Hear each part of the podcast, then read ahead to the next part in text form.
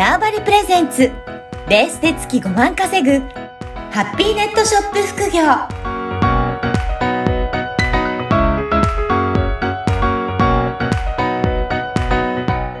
こんにちは、小ラボの岡田です。こんにちは。可能性を広げるネットショップアドバイザーのおしろです。おじろさん、今回もよろしくお願いします。よろしくお願いします。はい。今回はどういった、えーはいテーマでお話しいただけるでしょうか？そうですね。えっと、集客に関わることなんですけれど、まあ、集客と、まあ、前回のお話にあったイベントに関わることなんですけれども、はい。集客する方法って、例えば、ネットショップやってる人だと SNS に投稿する。うん。まあなんかキーワードでこう上位に上がるような工夫をする。うん。ぐらい、まあぐ、まあ、ぐらいというか、まあ、それがほ、まあ、そこがひょっとしたらほとんどの手段って思ってしまってる場合も多いかと思うんですけれども、実はまだまだそのお客さんを集める方法っていうのは、たくさん、あの、あります。ありま。すし、さらにもっと広げていくっていう方法がありますので、やり尽くしたってことは決してない。いや、よっていうことをちょっとあのお伝えしたいかなと思います。そうですよね。なんかはいそこが、これしかないと思ってやると、なんか行き詰まりそうですけど、いろいろな手段を、まあ、探しながら取り入れていくと、まだまだ拡大の可能性ってあるっていうことなんですね。そうですね。はい。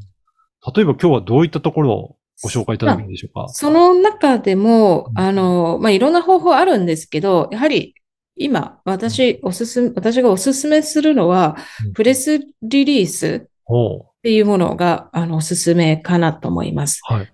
これ、でプレスリリースっていうのはどういったものなんでしょうかまあね。、主にその新聞社とかテレビ局とか、そういったところに取材に来てもらうための記事、まあ、こうきまあ、取材に来てもらうための記事構成をした、うんうんあの、記事になるんですけれども、はい。まあ、万が一、まあ、万が一というか、それを出して取材に来てくれればめちゃめちゃ広がりますよね。うんうん新聞社とかテレビとかそうね。そういったところに取り上げられたら、取り上げられてもらったら超広がりますよね。はい。ただ出さないとそういう可能性も生まれないですよね。確かにそうですね。はい。うん、で、で、そもそもそれを出すこと、出し、出して、まあ、例えばそういうメディアに乗っけることで、まあ、興味を持ったら、なんか例えば、こう、いろんな読売新聞とか、いろんなこう、天才記事とか言って、はい。記事をコピーして載せてくれたりとかする場合もあるんですね。それだけでもだいぶ広がりって増えると思うんですね。検索した時に上位に。に上がってくるし。うん。うんあの、私もいろいろなニュースの記事とか見ますけど、プレスリリースとして、なんかき発表されたものをニュースの記事になっているようなものをたまに見かけるから、そうですよね。可能性もあるっていうことですね。そうですよね。うん。なるほど。それを、まあ、ネットショップでもやるとうん。いいのかなと思います。はい。例えば、あの、はいどんな感じでプレスリリース打ってみるといいかなっていうのってありますかね？えっと、まず、あの、まあ、私も今回、まあ、アプリを出したときに、プレスリリース1個出して、それはもう本当にアプリ出しましたっていうはい。記事。まあ別にあんまり大して面白くもない、うん。真面目な記事だったんですけど、まあでもそれでも27件どっかに天才っていうか、えあのえ、コピーし、なんとかニュースみたいに貼り付けてもらってやってたんですけど、本当はネットショップとかだったら、あの、なんか面白いとこ探すことがいいですね。うんうん。それこそ、例えばですよ、イベントで、イベントを利用する。うん。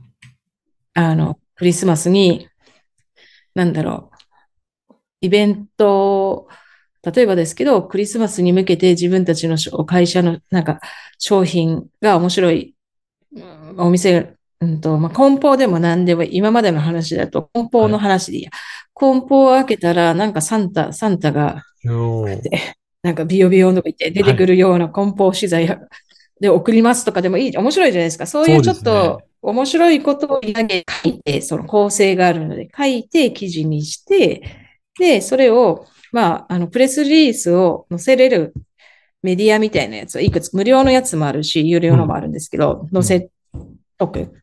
で、面白いなと思ったら、万が一、えっと、まあちょっと新聞社とか取材に来てくれる可能性もあるかもしれないし、うんまあ、そうじゃなくっても、PR タイムズとかそういうとこだったら、その記事をど、まあ、他の新聞のメディアとかが転、ね、転記っていうか、うんコピーして自分のメディアに載せてくれる可能性もあるので、はい。っていうとこです。なるほど。だからそういった、ちょっと皆さんがなんか気になるような、そういったイベントごととも絡めながら、プレスリリースとして発表すると、なんか取り上げてくれたりとか、いろんなところに転記される可能性があるので、より自分のサイトも広がっていくっていうことなんですね。そうですね。で、意外、と、なんかああいうの書くと棚卸しというか、うん。まあ、じあの、一回自分のお店について自分でじっくりこう向き合って何かを書こうみたいなのをすると、はいあ、思わぬ発見があったり、うん。あれ、ここってうちちょっともうちょっと何か、あの、できそうじゃないっていうとこ見つかったりもするんですよ。なるほど。棚卸しになっていくので、なんかのそういうものって。はいそで、また新しく、えっと、進化していくことも、あれ、これを書くのにうん。何か足りないぞ、みたいな。うん、うん。なんかうちのお店ちょっと強みが足りないよってなったら、今度うちのお店の強みってなんだろうってすごく考えるんですよ。で、そうですね。考えることが大事です。ね、そういう時に、やはり次のステップに悩むと思うんですけど、上がるきっかけになるし、一回何でもいいから出してみるうんってすごい大事で、大事かなと思います。なるほど。やっぱり、そういうふうに出してみ、見ようとすることで、自分のショップのことも考えるようになりますし、で、考えることで、あ、新新たにこんなこと取り組んでみようっていう、そういった発想にもつながるっていうことなんですね。そうですよね。はい、そうです。うん。いや、これ一度、どういう記事を発信してみようかっていうのを考えてやってみるだけでもいいですね。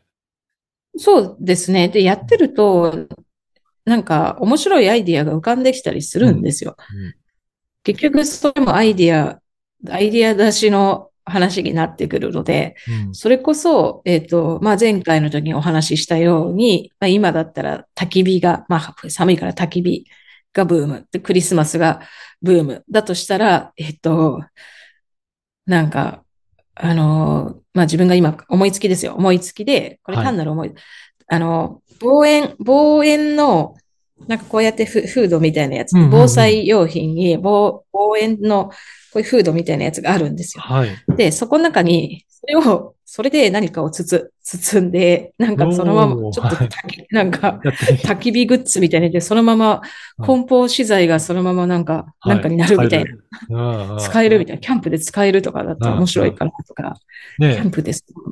ななんんか、かい、いろいろな発想にもつながりそうですね。そういった意味だと。